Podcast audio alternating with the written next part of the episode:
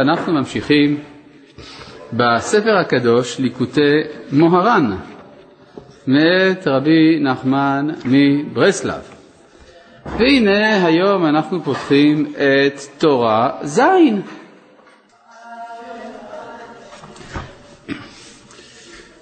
אה, תורה ז' עוסקת במעלת הדיבור של הצדיק. אפשר להגדיר את התורה הזאת מכמה צדדים, אבל נראה לי שזו הנקודה המרכזית. מעלת הדיבור, או יותר נכון העצה של הצדיק. מיהו הצדיק? על זה אפשר לדבר בכמה בחינות. יש הצדיק בתור אדם אישי, יש אה, אדם פרטי ויש אה, הצדיק במובן של כלל ישראל, כפי שלמדנו גם ברב קוק, אבל זה כעת אה, לא הנושא, בואו נתמקד. התורה הזאת מסבירה פסוק בספר שמות פרק כ"א, ואלה המשפטים אשר תשים לפניהם. טוב. ואלה המשפטים אשר תשים לפניהם. מי אמר למי? השם למשה, נכון?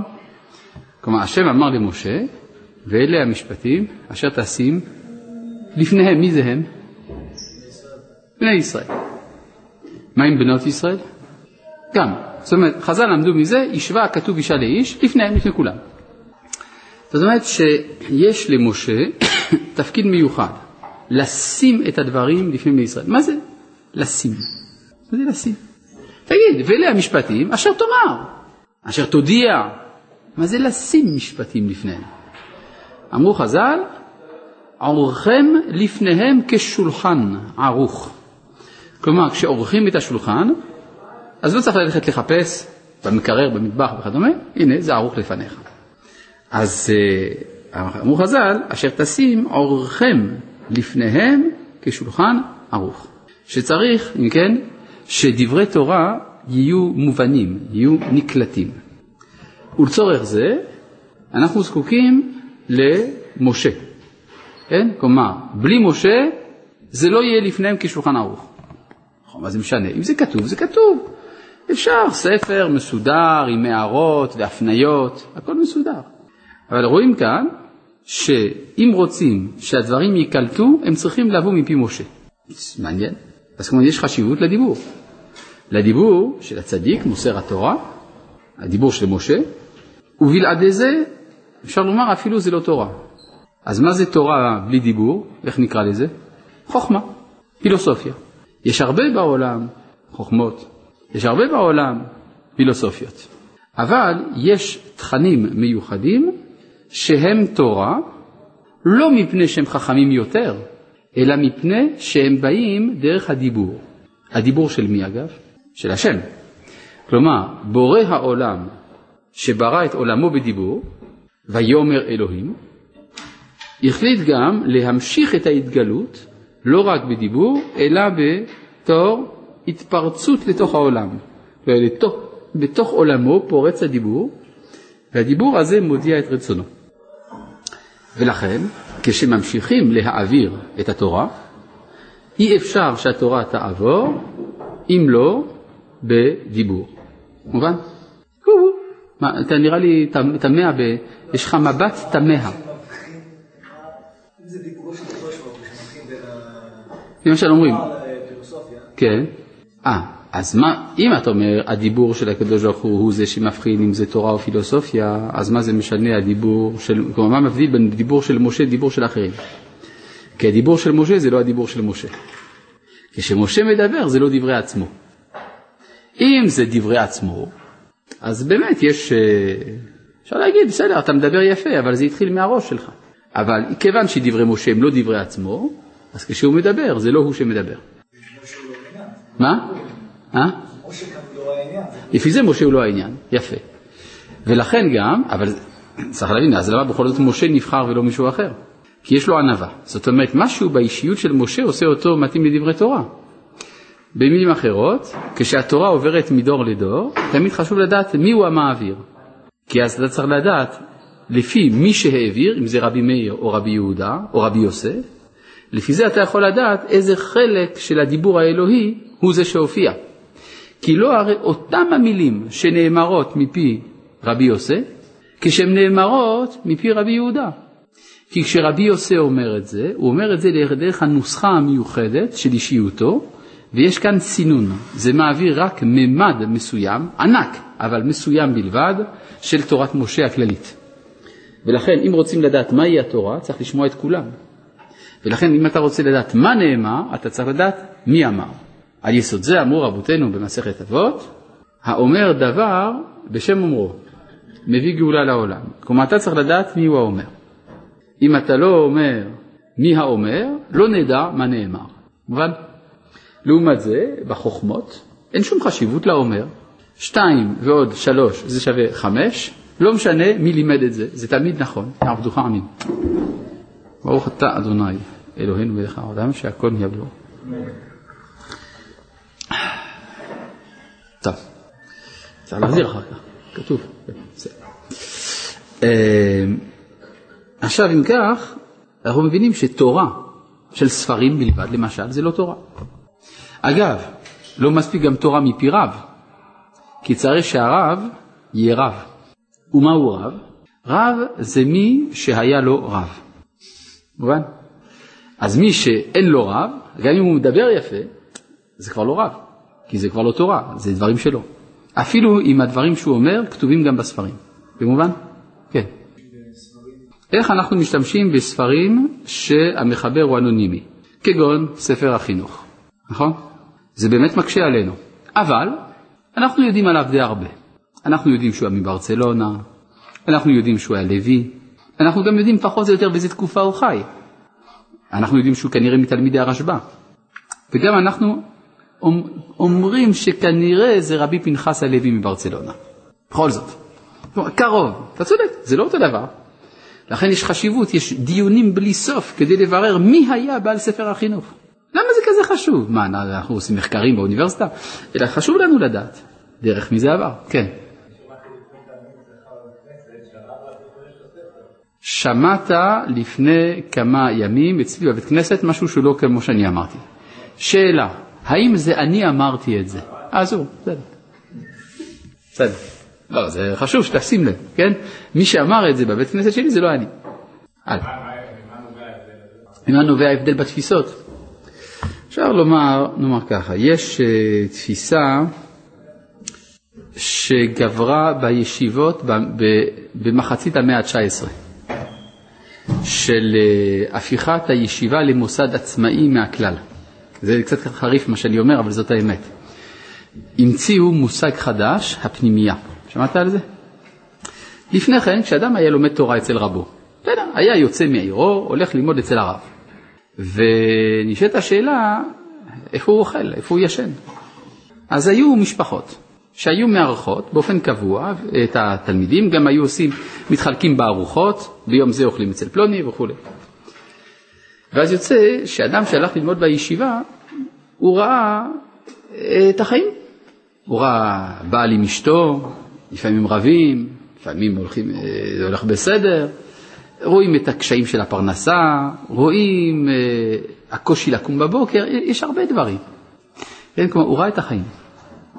ו, uh, ולכן גם הוא היה ער לחשיבות של הממד האנושי במה שהוא לומד. גם הוא הבין שמה שהוא לומד זה כדי שבסופו של דבר הוא גם יהיה רב הקהילה, כדי שהוא יוכל להדריך את בני האדם. אבל אחר כך, כשנעשתה פנימייה, אז התחילו ללמוד בעולם סגור. עולם סגור יש לו נטייה להיות תיאורטי ולעמוד בפני עצמו. אז הממד של המסורת נשכח. כמובן, לא שלגמרי נשכח, חס וחלילה, אבל יש משהו מזה. ולכן יכולת לשמוע גם מה ששמעת. טוב, אה, ובכן, אה, בואו אה, עכשיו ניכנס לעומק העניינים, מתוך תקווה שלמרות שהעיקר כבר נאמר, אנחנו נקווה שבכל זאת אלה שפספסו את התחלת השיעור ואיחרו, בכל זאת יבינו על מה מדובר ולא נצטרך להגיד, אבל זה אמרנו כבר בתחילת השיעור. טוב, ואלה המשפטים אשר התורה שייכת לכולם, גם למאחרים, ואלה המשפטים אשר תשים לפניהם. אמרו חז"ל, הושבו אישה לאיש, כן? לפניהם, לפני כולם, איש, אישה. מזה למדנו, השווה הכתוב אישה לאיש לכל דינים שבתורה. השווה הכתוב אישה לאיש לכל מיתות שבתורה. הרבה הרבה דברים שבתורה, אישה ואיש הושבו. גם בקידושין, גם בבקרה. ואיתה במחילתא. יכול יהיו התלמידים לומדים ואינם מבינים. מה אכפת לנו? כן, אנחנו נלמד תורה, אם התלמידים יבינו, בסדר, לא יבינו, לא נורא. מעניין, איזה מין הווה אמינא זאת, כן? אמנם זה נדחה, אבל למה בכלל להעלות על הדעת דבר כזה? פשוט מאוד. אם התורה היא חוכמה, אז בכלל לא משנה למי, אם היא מגיעה אל השומע או לא. מי ששמע הבין או לא הבין. אבל אם התורה מיועדת אל מישהו, אם התורה היא דיבור, אז יש חשיבות שהמקבל יבין, זה חלק אינטגרלי של הגדרת התורה. לכן אומרת המחילתא, יכול יהיו התלמידים לומדים ואינם מבינים, תלמוד לומר, אשר תשים לפניהם, עורכם לפניהם כשולחן ערוך.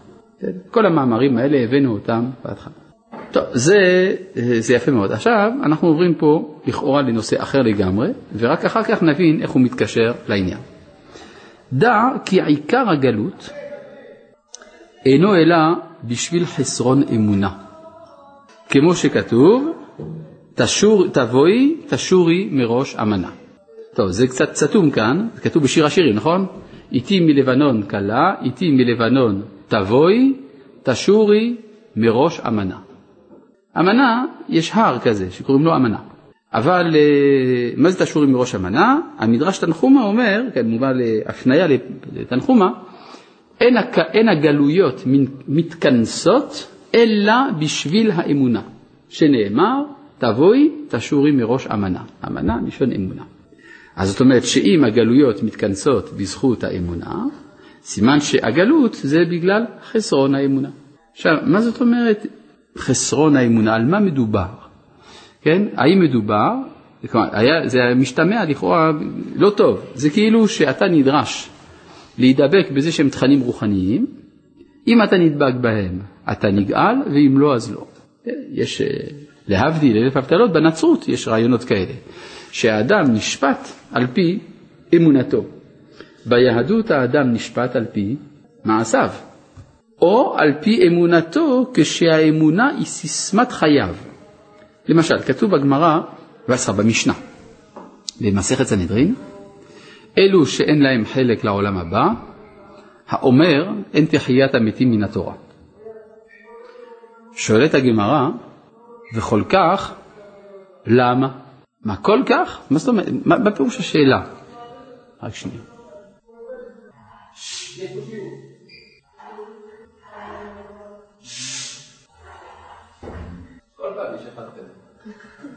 תמיד יש אחד כזה. טוב. אגב, זה שאני כל פעם צריך ללכת להגיד, זה בגלל שכשאני שם לב שמישהו עושה רעש, ואני הולך כדי להגיד לו, אף אחד או אף אחת לא חשב שהוא צריך לקום לעשות את זה בעצמו. אז אין לי ברירה. מה אני אגיד? אה, תלכו תגידו לו. לא, אני לא אחד כזה. אבל מצד הדרך ארץ היה ראוי שמישהו יקום וילך ויגיד לא לעשות רעש. טוב, בסדר. ובכן, אה, איפה היינו? אה כן, האמונה. אז המשנה אומרת, אה, האומר אין תחיית המתים מן התורה, אין לו חלק לעולם הבא. שואלת הגמרא, וכל כך למה? מה זה כל כך למה? עבור הנצרות אין בעיה. אדם לא מאמין, שרק. גיהינם על המקום. אבל הגמרא מבינה כנראה משהו אחר לגמרי. לכל ישראל יש להם חלק לעולם הבא. אז בגלל שאדם אמר איזה שטות, אז אנחנו ניטול ממנו את העולם הבא שהקדוש ברוך הוא נתן לו? איך אפשר להגיד דבר כזה? כלומר, בגלל שהוא אומר שטויות, הרי רוב בני אדם אומרים שטויות, ברמה זאת או אחרת. הרי מי יודע את האמת? מעטים הם האנשים שמשיגים את האמת בטהרתה. אז בגלל שהוא אמר שהוא לא מאמין בתחיית המת, בשביל זה תיקח ממנו עולם הבא. האמת היא, ואז הגמרא, עונה אה, תשובה מעניינת מאוד. היא אומרת, הוא כפר בתחיית המתים, לפיכך לא יהיה לו חלק בתחיית המתים, שכל מידותיו של הקדוש ברוך הוא מידה כנגד מידה. אם נבין את עומק דברי הגמרא, המשמעות היא ש... מתי האומר אין תחיית המתים אין לו חלק לעולם הבא? כשהוא חי על פי זה. כלומר, שזה שאין תחיית המתים, זאת היא סיסמת חייו. הוא חי כאדם שאין אצלו תקווה. אבל רוב בני האדם, גם אלה שאומרים שאין תחיית המתים, הם דווקא מתנהגים כאילו שיש תחיית המתים. סימן שכשהם אומרים שאין תחיית המתים, הם לא יודעים מה שהם אומרים. מובן? כלומר, ההגדרה של אמונה איננה ההצהרה. לא מה שהאדם חושב שהוא חושב זה מה שהוא חושב, אלא מה שהוא חושב באמת, וזה מאוד קשה לדעת. בסדר? לכן פה, אה, מה שכתוב כאן, עיקר הגלות אינו אלא בשביל חסרון אמונה, לא מדובר על זה שאדם מכריז שהוא לא מאמין, לא על זה מדובר. כן, מה אתה אומר? איך רואים את זה בגמרא? כתוב במפורש בהמשך, שכל מידותיו של הקדוש ברוך הוא מידה כנגד מידה. מה זה מידה כנגד מידה? האדם הוא בעצמו כלי מדידה, מה שנקרא מידה, כן, מיצוי המידות, כן, האדם הוא מידה, ולפי מה שהוא מתמלא בו, כך מה שהוא מקבל. כלומר, לפי הצורה של המידה, כך התוכן הנכנס. זה הכוונה. הרי הביטוי מידה כנגד מידה מקורו במשנה במסכת סוטה, ששם נאמר במידה שאדם מודד, כך מודדין לו. זה מובן? אז זה הכוונה. בסדר. אגב, רבי צדוק מלובלין מבין את זה קצת יותר לעומק, אומר ככה, מה זה הוא כפר בתחיית המתים, לפיכך לא יהיה לו חלק בתחיית המתים. אומר רבי צדוק שהמשמעות האמיתית של המשפט הוא אין לו חלק בתחיית המתים, לפיכך כפר בתחיית המתים. כלומר זה לא שייך לו. תאר לעצמך שאנחנו נכניס את אלבר קאמו, שאמר שאין משמעות לכלום, ואנחנו נכניס אותו לחיי העולם הבא, לגן עדן. מה עשית לו? הרגת אותו. זה בשבילו גיהינם להיות בגן עדן. כי זה נוגד את כל העולם הפנימי שלו. לכן אסור שיהיה לו חלק לעולם הבא, מתוך רחמים. מובן? טוב. עכשיו בואו נמשיך. דע כי העיקר הגלות אינו אלא בשביל חסרון אמונה, כמו שכתוב תבואי תשורי מראש אמנה. אז אני רוצה להבין את זה טוב טוב. מה זה גלות? גלות זה שאני לא במקום, שאני משועבד, שאני מפוזר, כן? זה נכון לאומה כולה וזה גם נכון ליחיד. כלומר בגלות יש הסתר פנים, גלות מלשון גולל, סותם, אין גילוי. זאת אומרת שאין מה להתחבר אליו. זאת אומרת, המצב הנורמלי של הגלות זה שאין אמונה, אין במי להאמין. ולכן כשיש חסרון אמונה יש גם גלות, מידה כנגד מידה. מובן? לכן, מי שיש לו אמונה, יש לו שייכות טבעית אל הגאולה. מי שאין לו אמונה, יש לו שייכות טבעית אל הגלות. הולך ביחד. לכן כדי לצאת מן הגלות צריך אמונה. למשל, אנחנו רואים בתורה, כאשר אחרי שנתיים, לא, שנה וחודשיים, בני ישראל מגיעים לשערי ארץ ישראל, אז במקום להיכנס, משה שולח מרגלים, כדי לבחון את האמונה. אתם מאמינים או לא מאמינים? מאמינים, נכנסים, לא מאמינים, לא נכנסים. מובן? זה עניין של אמונה. אמ, יש במסכת ברכות דיון שלם שלא ניכנס אליו כעת, אבל לגבי אם לסמוך גאולה לתפילה בערבית. כן? ידוע שבשחרית כולם מסכימים, סומכים גאולה לתפילה. ברוך אתה השם גאל ישראל, זאת ברכת גאולה.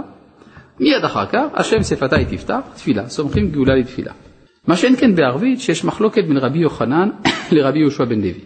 האם לסמוך גאולה לתפילה או לא בערבית. מה המשמעות שאני סומך גאולה לתפילה? הכוונה שהתפילה שלי מופנית אל הגואל. אז מי זה הקדוש ברוך הוא בשחרית? זה גאל ישראל. גאל ישראל, השם שפתי תפתח. סומך גאולה לתפילה. גם בערבית יש גאולה, אבל בערבית יש ספק. מה ההבדל בין גאולה של ערבית לגאולה של שחרית? אומרת הגמרא, ערבית זה רק התחלתא דגאולה, שחרית זה גאולה שלמה. אז מה זה אומר שיש מחלוקת אם לסמוך גאולה לתפילה בערבית? המחלוקת היא האם להאמין בהתחלתא דגאולה שזה הגאולה. כלומר יש מי שאומר, תשמע, אני לא יכול להכיר את הקדוש ברוך הוא דרך מאורעות של התחלתא. מדוע? כי מכיוון שזו רק התחלתא, אולי זה יישאר התחלתא. כלומר אולי לא תהיה גאולה שלמה. לכן תן לי להיות בספק. אני לא יודע אם להגיד הלל או תחנון, עם ברכה, בלי ברכה, לא יודע, ספק, ספק. אולי זה ככה, אולי זה ככה, מאיפה הוודאות הזאת? כן? זה הספק. ולכן אי אפשר לסמוך גאולה לתפילה בערבית. אבל רבי יוחנן שמה אומר, איזה הוא בן העולם הבא, זה הסומך גאולה לתפילה בערבית. פש, זה חמור מאוד. אז מה, רבי יוחנן אומר שרבי יהושע בן לוי אין לו חלק לעולם הבא? אתם מבינים את הקושי? כאילו שרבי יהושע בן לוי הוא אפיקורוס חס ושלום. אדם קדוש, אה, יפה. ההבחנה היא בין חלק לעולם הבא לבין בן העולם הבא. רבי יהושע בן לוי אין שום ספק שיש לו חלק לעולם הבא, אין שום ספק. הוא אדם דתי כזה צדיק, נכון? דתיים צדיקים יש להם חלק לעולם הבא, לא? אבל רבי יוחנן אומר, אבל הוא לא בן העולם הבא. מה ההבדל בין בן לבין מי שיש לו חלק? בן הכוונה שהוא בא משם. למשל, אומרים מישהו, אה, שלום, מה אתה עושה בתל אביב? הרי אתה לא גר פה. הוא אומר, כן, אבל יש לי חלק בתל אביב. אז מאיפה אתה? אני בן ירושלים. זאת אומרת, בן העולם הבא זה אדם שהוא אזרח העולם הבא, שם זה הבית שלו. אז מה הוא עושה בעולם הזה? יש לו חלק לעולם הזה. לעומת זה יש אנשים, יש להם חלק לעולם הבא. סימן שהם בני העולם הזה. כלומר, הוא מרגיש טוב פה, פה זה ודאי. מה יהיה אחר כך? הבטיחו לי חלק. עכשיו, אומר רבי יוחנן, אם אתה בן העולם הבא, אז כל הזהות שלך שייכת אל העולם העתידי, עולם הבא. ולכן כאשר המאורעות של היציאה מן הגלות מתחילים, אתה מזהה את זה, אתה יודע בוודאות, אה, זה מריח עולם הבא. אז אתה יודע שזה זה, אתה סומך גאולה לתפילה בערבית. אבל אם אתה רק בן העולם הזה, אתה לא יכול להאמין אמונה שלמה. עדיין הספק מקנן, כי אתה לא מזהה את העולם הבא שמתחיל. מובן? ומה? יוצא לי כזה שזה לא בכירי בכלל, שזה תלוי בשורשי נשמות. וזה קצת מלמד זכות, כלומר מסנגר על אחינו החרדים שלא מצליחים תמיד לזהות שמדובר בגאולה באמת. כי הם אומרים, ומניין לך הוודאות? השאלה הזאת באה בגלל שצריך להיות בין העולם הבא, אז יש שורש נשמות כדי להבחין בדבר הזה. מובן? איך, מה, איך יודעים על מישהו שהוא בין העולם הבא? תלוי, אם הוא אומר הלל ביום העצמאות עם ברכה, סימן שהוא בין העולם הבא. אבל יש עוד דרך לדעת את זה. הגמרא במסכת תענית אומרת, בדף כ"ב נדמה לי, שהדרך לדעת אם מישהו הוא בין העולם הבא זה אם יש לו חוש הומור. כלומר, אם יש לו חוש הומור, אז או שהוא רשע, כי איך אפשר לצחוק בעולם הזה? כי לעומת דעת הגשש, העולם הזה לא מצחיק. אז אם מי שצוחק בעולם הזה, סימן שהוא ציני, שהוא רואה את העולם, הוא מרוצה מהמצב של העולם, או שהוא מבחין בעולם העתידי, הוא מחובר לעולם כמו שהוא יהיה. כן? לכן הוא יכול לצחוק בעולם הזה, איך אומרת הגמרא שמה?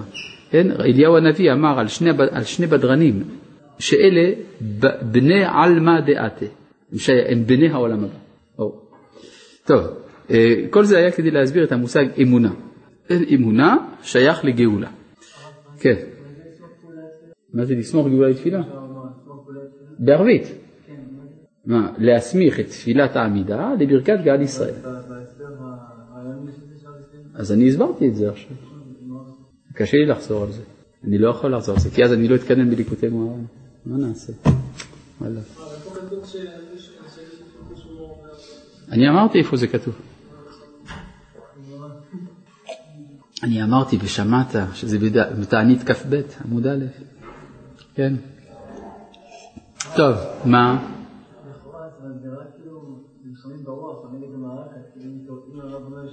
מערכת קבעה שיש מגזר מסוים שהוא ככה בלתי, אז תשכנע, תדבר... נכון, נכון, נכון, נכון, זה קשה מאוד, אתה צודק. לא, אבל זה מעבר לקשה, זה בלתי... זה בלתי אפשרי כמעט. זאת אומרת, להשתלט על, על, על שורשי נשמות, זה דבר כמעט בלתי אפשרי. היה מקרה אחד שזה כן הצליח. הרב קוק הצליח לעשות את זה עם הרב חרל"פ. הרב חרל"פ היה יהודי צדיק וקדוש, אה, עם חינוך ונטיית נפש חרדית. אבל הוא פגש את הרב קוק, והוא נשבע בקסמה, בקסמה של הקדושה העצומה שהוקרנה מהרב קוק, והפך להיות תלמידו. ומכוח זה הוא קיבל גם את דעותיו, למרות שהיה לו קשה. מובן? אז יש מקרים מיוחדים, אבל צריך בשביל זה כנראה עוצמה בלתי רגילה. אה? כן, זה נס, זה כמעט נס. כאילו המערכת לא פועלת רק לפי הרצון שלך, נכון? יש דברים שריבונו של עולם מנהל בעולם. כן. השאלה שלי זה... לא, באמת. כן. השאלה שאני מסכים. השאלה היא, כאילו מה, איך, קדימה, אנחנו אמורים להתמודד עם זה, כאילו, מעבר לשבת כל פנים על פנים, גב מול גב, זה בתכלס, איך מביאים גאולה לפה עכשיו, שבעצם נלחמים לא, אנחנו פועלים את פעולותינו, מלמדים את לימודנו וכולי. וריבונו של עולם מביא בעקבות התפשטות הדעות הנכונות בעולם, הוא גם מביא את ריבוי הנשמות המתאימות לזה. בסדר?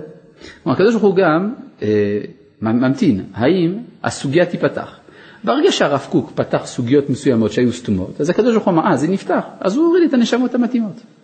מובן? טוב, בואו נמשיך. דע.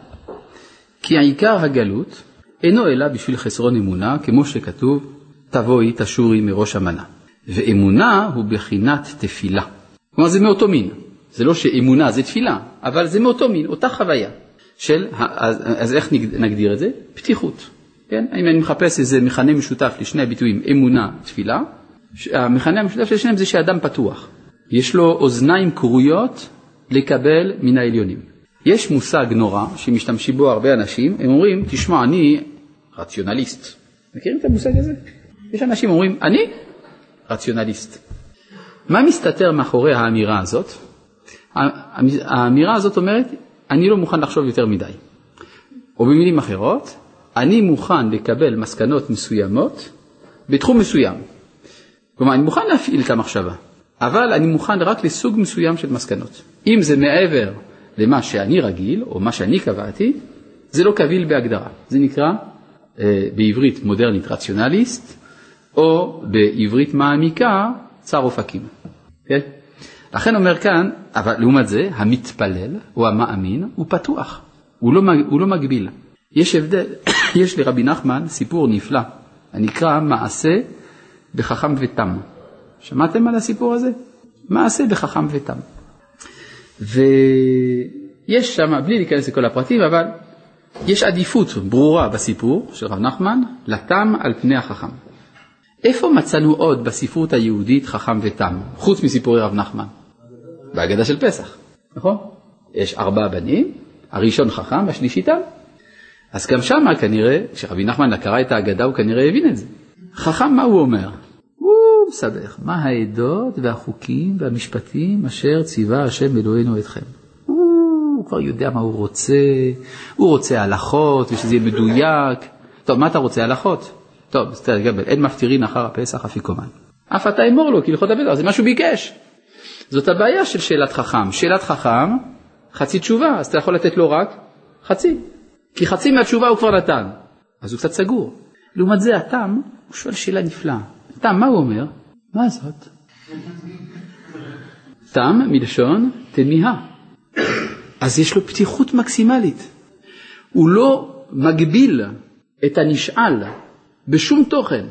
אני הבעתי לפניך את תמיהתי, מה זאת? ואז הוא קיבל את התשובה, הוא היחיד מבין ארבעת הבנים שמקבל את התשובה הנכונה. בחוזק יד הוציאנו השם ממצרים בית עבדים. הוא מקבל את מהות העניין. בסופו של דבר החכם מרוב הלכות עשוי לא לדעת למה, למה עושים את ליל הסדר. הוא יודע מה זה כזית ומה זה מרור ואיך בודקים את התולעים של המרור וכמה כוסות ואם צריך השיבה מצד שמאל או מצד ימין ואם נשים פטורות או לא פטורות מהשיבה וכדומה. יש לו מיליון הלכות בראש, רק הוא לא יודע שיצאנו ממצרים. לעומת זה, התם הוא יודע.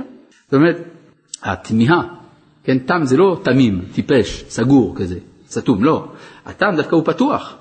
לכן יש, אפשר לומר, התם הוא המאמין האמיתי שם.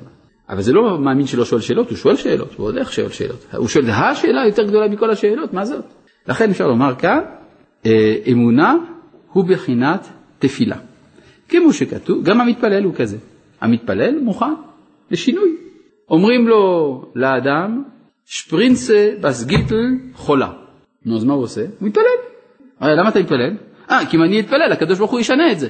רגע, רגע, אתה בדקת את לחץ הדם והכל? כן, אבל אה, יש מי שקבע את לחץ הדם, אז אני פונה לראשית כל הרשיות, הוא מתפלל. זה לא שלא צריך לבדוק את הלחץ דם, אבל גם כדאי להתפלל. כן. אז מה שאומר כאן, אה, ואמונה הוא בחינת תפילה, כמו שכתוב, ויהי ידיו אמונה, ותרגומו פריסן בצלו, או פרישן בצלו. זאת אומרת שהידיים של משה היו פרוסים בתפילה. כן, אמונה פירושו תפילה לפי האונקלוס. וזה בחינת ניסים למעלה מהטבע, כי התפילה למעלה מטבע. כי הטבע מחייב כן, והתפילה משנה הטבע. לפי הטבע אותו אדם צריך למות, לפי התפילה הוא צריך לחיות. אז התפילה, בשביל להתפלל צריך להיות מוכן להאמין, להאמין במה? בלמעלה מן הטבע, בנס. ובידו לחדש דבר, וזהו, כי התפילה למעלה מהטבע, כי הטבע מחייב כן, והתפילה משנה הטבע. וזה דבר נס, ולזה צריך אמונה, שיאמין שיש מחדש ובידו לחדש דבר כרצונו. ועיקר אמונה, טוב, אני אעשה.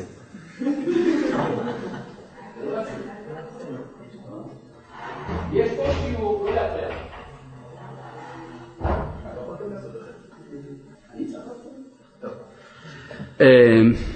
וזה דבר נס, ולזה צריך אמונה, שיאמין שיש מחדש, ובידו לחדש דבר כרצונו, ועיקר אמונה, בחינת תפילה, בחינת ניסים, אינו אלא בארץ ישראל.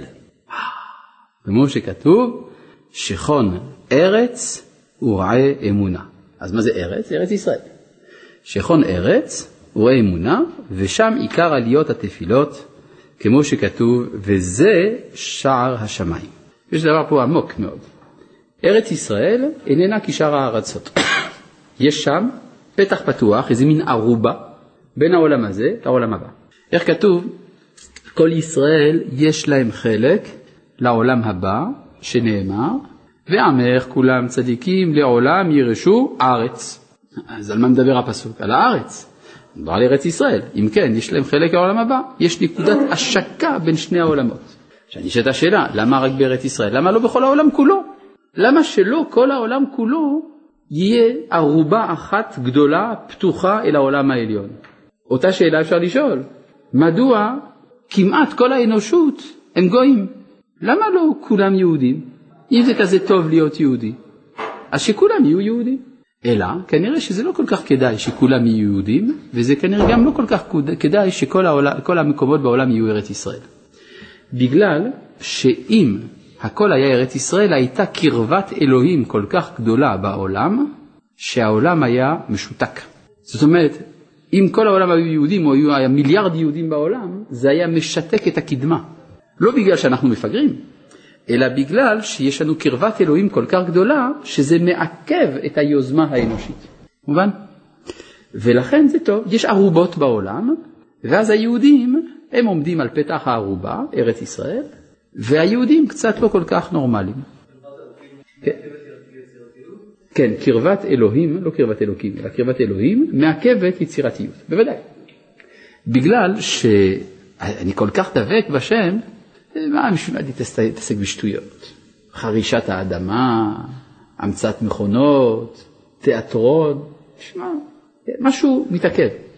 לכן הגמרא מספרת שרבי יהודה, כשהוא ראה את המפעלים של הרומאים, אמר, איזה יופי, כן, כמה גדולים, גדולים מעשיה של אומה זו, בנו מרחצאות, קשרים, שווקים, ש... יפה, סוף סוף ציוויליזציה.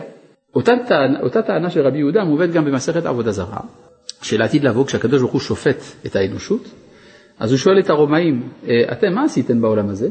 אמרו לו, ריבון, אומרים לו, ריבונו של עולם, הרבה מרחצאות, הרבה שווקים, הרבה אה, גשרים, גשר, גשרים, מרחצאות, מרחצ...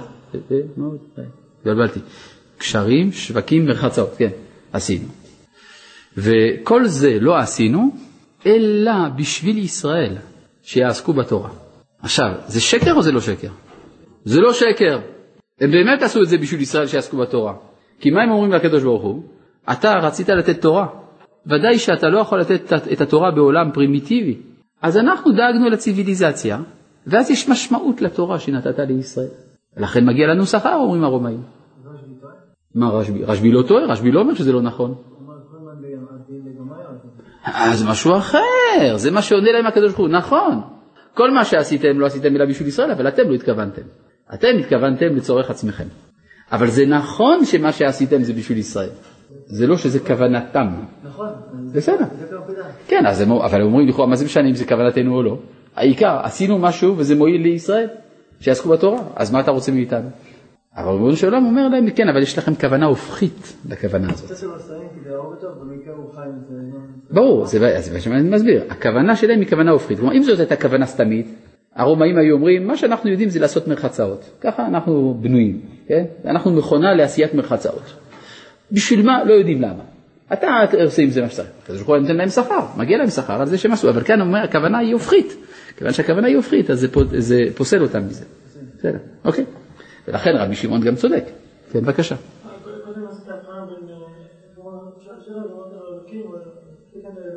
נכון, ודאי. למה עשיתי הבחנה בין אלוקים לאלוהים? פשוט מאוד. אסור לכנות שם לחברו, נכון? אז כלפי הקדוש ברוך הוא מותר. חוץ מזה, איזה מין שם זה? מה, הוא לוקה חס ושלום? מי הם הלוקים? הרי צריך להתייחס אל התוכן, לא אל החיצוניות. לכן זה לא כלי וענווהו, כלי, כן? ברור, הלאה. אה, לכן תיקנתי אותו בצדק, נא. היית רוצה שיקראו לך בשם אחר או שישבשו את השם שלך? טוב, טוב, אז איפה היינו? אה, ושם, ושם, אז הוא אומר ככה, ועיקר אמונה, בחינת תפילה, בחינת ניסים, אינו אלא בארץ ישראל, כמו שנאמר, שכון ארץ וראה אמונה. ושם עיקר עליית התפילות, כמו שכתוב, וזה שער השמיים. ובשביל זה, כשפגם אברהם, במה אדע, ובזה פגם בירושת הארץ, שהיא בחינת אמונה, בחינת תפילה, היה גלות מצרים. כן, מפורסם, הקדוש ברוך הוא אומר לאברהם, אנוכי השם, אני השם אשר הוצאתיך מאור כסדים, לתת לך את הארץ הזאת לרשתה. ויאמר אברהם, השם אלוהים, במה אדע כי ירשנה? ואז הקדוש ברוך הוא אומר לו, אה, ככה, ידוע תדע כי גר יהיה זרעך בארץ לא להם ועבדום ועינו אותם ארבע מאות שנה. אז יש יחס ישיר בין השאלה של אברהם לבין גלות מצרים. אז מה, אברהם לא מאמין? קצת מוזר, לא? הרי מי שלימד אמונה לכל העולם כולו זה אברהם, פתאום אברהם לא מאמין. אלא, כשאברהם אומר, במה ידע כי ירשנה, זה ביטוי של ענווה. מה, אני ראוי? אצל אברהם זה כשר. אבל מעשה אבות סימן לבנים. כאשר אותה נטייה של ענווה של אברהם מונחלת לזרעו, היא הופכת להיות חסרון אמונה. ולכן דווקא בגלל זה, בניו ולא הוא, נגזר עליו גלות, נגזר עליהם גלות. כי אם זה היה חטא של אברהם, היינו צריכים להגיד, אה, אברהם לא האמין, שירד הוא למצרים. אבל כאן אנחנו רואים אחרת. אברהם לא האמין, זרעו במצרים. איפה הפייר? אלא שאצל אברהם זה כשר, אצל בניו זה פסול. אצל בניו הכוונה עם ישראל. מי שירד פיזית זה יעקב? אה, הוא לא ירד. לא, הוא לא ירד. כתוב שהוא רק בא מצרימה. מצרימה זה בכיוון. כן, מה אתה אומר? הפסוק שהרב מגיע פה, ביחס אלינו אנחנו, זה בעצם שאדם אומר לעצמו, באיזה זכות אני אשיג את... כן, זה ביטוי של ענווה. אדם אומר, מי אני? כן? מישהו מקבל איזה משהו גדול, איזה מעמד, או משהו, מי אני? כן? זה הגיוני, גם דוד המלך עשה את זה. כשהקדוש ברוך הוא אמר לו, אתה תבנה את בית המקדש, הוא אומר, מי אני ומי ביתי כי אבי אותני עד הלום. לא, זה בסדר אצל, אצל מי שעומד בשורש הדבר. אצלנו לא לעשות את זה, כן? כלומר, כי אז זה הופך להיות כפירה. הקדוש ברוך הוא אמר, ארץ ישראל זה שלכם? לא, לא, אנחנו לא, אי אפשר. כן. טוב, אז מה שהוא אומר כאן, ובשביל זה כשפגם אברהם במה ידע, ובזה פגם בירושת הארץ שהיא בחינת אמונה בחינת תפילה, היא הגלות מצרים. ודווקא יעקב ובניו ירדו מצרים, כי, מה? יש גם פסוק כזה. ויתן ליעקב, ויתן ליצחק את יעקב את עשיו, ויתן לעשיו את הר שעיר לרשת אותו, ויעקב ובניו ירדו מצרים. זה פסוק ביהושע, נכון? פרק כ"ד. מה, מה פתאום? לא, מה פתאום? תסתכל בבקשה בפסוק, כתוב, ויעקב ובניו ירדו, מה ההמשך? מצרים, לא למצרים. כי הם בחינת 12 נוסחאות התפילה, והוריד אותם בגלות. כן, הרי איזה נוסח יש לתפילה? תלוי. אם אתה משבט ראובן, יש נוסח אחד, שמעון, נוסח אחר, לוי, נוסח אחר. כל שבט ושבט, נוסח התפילה שלו. מה? האם היו נוסחים ל-12 השבטים? לא, מה פתאום. מה שכתוב, תסתכל טוב טוב, כי הם בחינת 12 נוסחות התפילה. כלומר, זה שיש 12 נוסח, נוסחים של התפילה, זה בגלל ה-12 שבטים שמכוונים ל-12 שערים שברקיע. כן, 12 נוסחים שברקיע. עכשיו, אה, אה, בחינת תפילה, אה, כן בחינת 12 נוסחאות התפילה, והוריד אותם בגלות. כלומר, התפילה גולה. אין, כלומר, הרי התפילה זה אמונה, על ידי אמונה יוצאים מן הגלות, אין אמונה, התפילה גולה. ואז התפילה של הגלות היא איזה מין שריד של האמונה. ומצרים הוא היפוך הניסים. כן, הרי אה, כמו שכתוב, הנה הוא מביא כאן פסוק, ומצרים נסים לקראתו שאין שם מקום הניסים. כלומר, מה זה מצרים נסים? כתוב, אה, ויהי באשמורת הבוקר, וישוב הים לאיתנו ומצרים נסים לקראתו. מה זה לאיתנו? חזר לטבע שלו. לפי הנס הים קרוע, לפי הטבע הים באיתנו.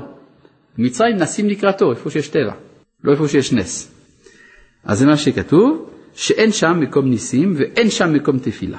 זה דבר מעניין. רואים בפרשת מקץ, דבר תמוה מאוד.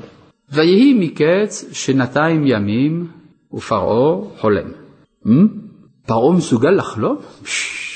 זה חדש, לקח לו שנתיים. למה זה קשה לפרעה לחלום? כי לחלום זה לחשוב שהעולם יכול להיות אחרת. אבל במצרים לא חושבים שהעולם יכול להיות אחרת. מה הוא רואה?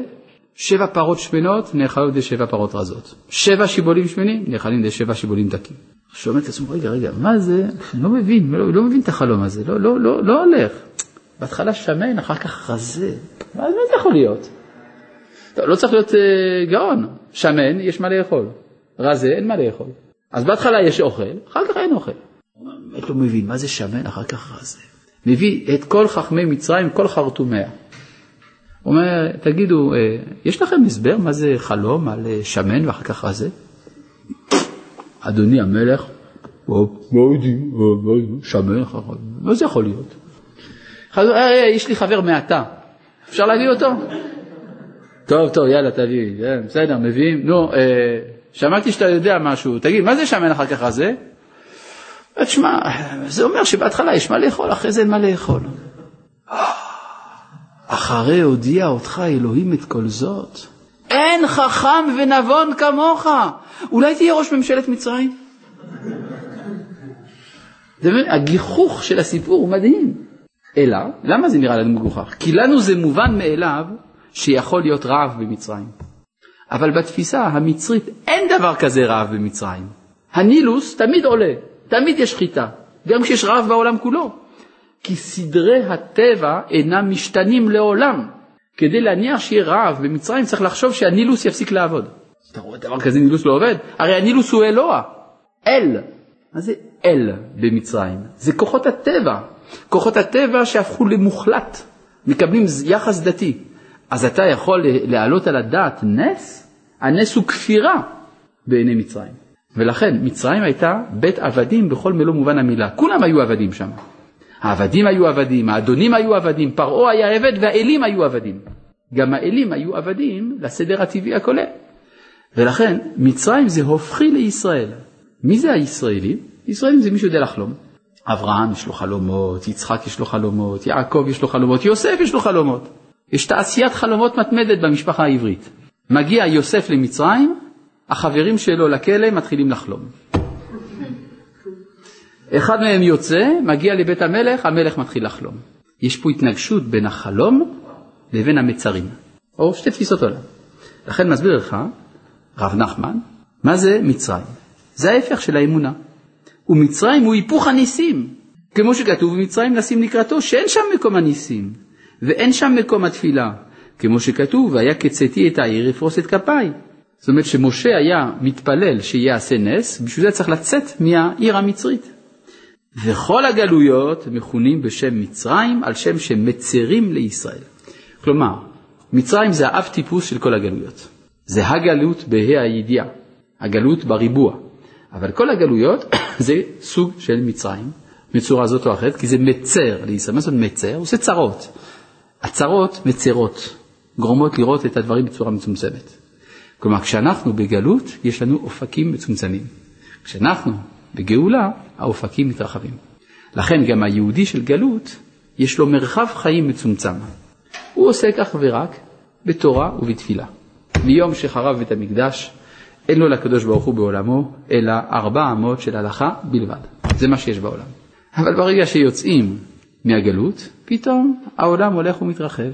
פתאום יש קדושה בכל, יש אפילו תיאטרון יהודי, פתאום יש אפילו אוניברסיטה, יש אפילו צבא, יש אה, כלכלה, כל זה הופך להיות תחומו של הקדוש ברוך הוא גם כן, מעניין אותו. יש גם ישיבות, כן, לא לשכוח. עכשיו, אז מה שהוא אומר כאן, וכל הגלויות מכונים בשם מצרים על שם שהם מצהירים לישראל. וכשפוגמים באמונה, בתפילה, בארץ ישראל, הוא יורד לגלות. היה איזה ראש ממשלה בישראל, דוד בן גוריון, הוא אמר, בארץ ישראל מי שלא מאמין בניסים הוא לא מציאותי. הוא לא התכוון במובן שאנחנו אומרים את המילים האלה, אבל הוא אמר אותם בכל זאת. יצא לו משהו, התפלק לו. וזהו שאמרו חז"ל, אין משיח בן דוד בא, אלא עד שתכלה פרוטה מן הכיס. מה זה הכיס? הכיס זה אפיקורסים. היינו שיכלו האפיקורסים שאין להם אמונה בניסים ומכסים כל הניסים בדרך הטבע. כיס זה מקום שמכסה.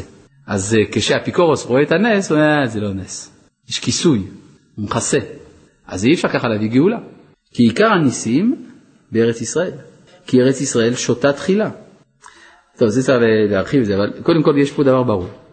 אם עם ישראל נגאל, סימן שעם ישראל מאמין בניסים. אבל זה קצת קשה, אנחנו רואים בימינו, עם ישראל נגאל, זה כבר מה' באייר תש"ח, עם ישראל כבר נגאל, דווקא על ידי יהודים שלפי ההגדרה הקלאסית הם אפיקורסים. איך רב נחמן מסביר את זה? כן, זאת אומרת, אבל לא, אני שואל איך רב נחמן יסביר שהגאולה נעשתה על ידי אפיקורסים. אז אפשר להגיד שהוא לא ידע. לא, הוא לא הנושא בכלל, הנושא זה עם ישראל. הנושא זה עם ישראל. עם ישראל מאמין, זה, העניין. עם ישראל הוא לא אפיקורס. והראיה שעם ישראל. שלח את בן גוריון להקים את המדינה. סימן שעם ישראל מאמין, מובן? כלומר, יש ביטוי כזה בתחילת אה, פירוש רש"י על התורה.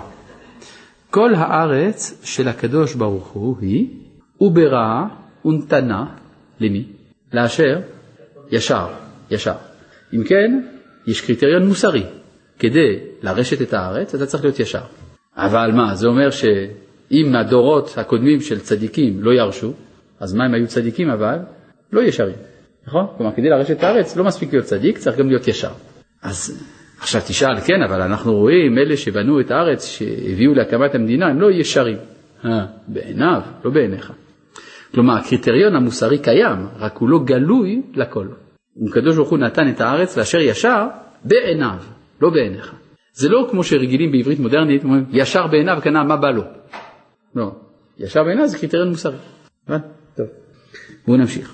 אה, וזהו שאמרו חז"ל, אין משיח בן דוד בא, אלא עד שתכלה פרוטה מן הכיס, היינו שיכלו אפיקורסים שאין להם אמונה בניסים ומכסים כל הניסים בדרך הטבע, כי עיקר הניסים בארץ ישראל, כי ארץ ישראל שותה תחילה ושתייתה מהתהומות, שהם לשון ותהום כל העיר, שעל דבר נשיאית מהם העולם. כן, כלומר, ארץ ישראל, ככה כתוב בגמרא, במסכת תענית, שותה מן התהום, וה... ומארץ ישראל שותה כל העולם כולו. אז מה זה התהום? זה כינוי לניסים. כי תהום מלשון ותהום כל העיר, דבר שמטמיע את כולם. מה הדבר שמטמיע? הנס, נכון? לכן הנס נקרא פלא. וזה תהום אל תהום קורה, כי יש ניסים עילאין שהוא בחינת תהום עילאה, ויש ניסים, מה? כן, אבל על מה יש מהומה? על דבר לא רגיל. אז מהומה או התפלאות זה דומה, בסדר? זה מה שהוא מסביר. כי יש ניסים עילאין שהם בחינת תהום עילה, ויש ניסים טיטאין, תחתונים, שהם בחינת תהומה טיטאה. ומלאך שכלול מכל הניסים, משני התהומות, דמיה לעגלה, כן, הגמרא אומרת שהמלאך שממונה על התהום, שממנו בגשמים, דומה לעגל. מה זה דומה לעגל? שהוא בחינת עיגולים, בחינת אמונה, כמו שכתוב, ואמונה סביבותיך. ופריטה סביבתי, שיש לו שפתיים חתוכות, שהוא בחינת תפילה, כמו שכתוב, אדוני שפתי תפתח, והוא כללות הניסים. וזהו פירוש, כן, אז כל זה מקור לזה שארץ ישראל זה מקום הניסים. וזה פירוש עד שתכלה פירוטה מן הכיס, כי יש בני אדם המכסים כלליות הניסים, הכלולים במלאך דפריתא ספבתה, מכסים בדרך הטבע. וכשתכלה זאת ותתרבה אמונה בעולם, אז יבוא משיח. כי עיקר הגאולה תלוי בזה. כמו שכתוב, תשורי מראש המנה. טוב, זה יפה, אבל איך מגיעים לאמונה? הגאולה תלויה באמונה, אבל איך מגיעים לאמונה? כל זאת ועוד בפעם הבאה.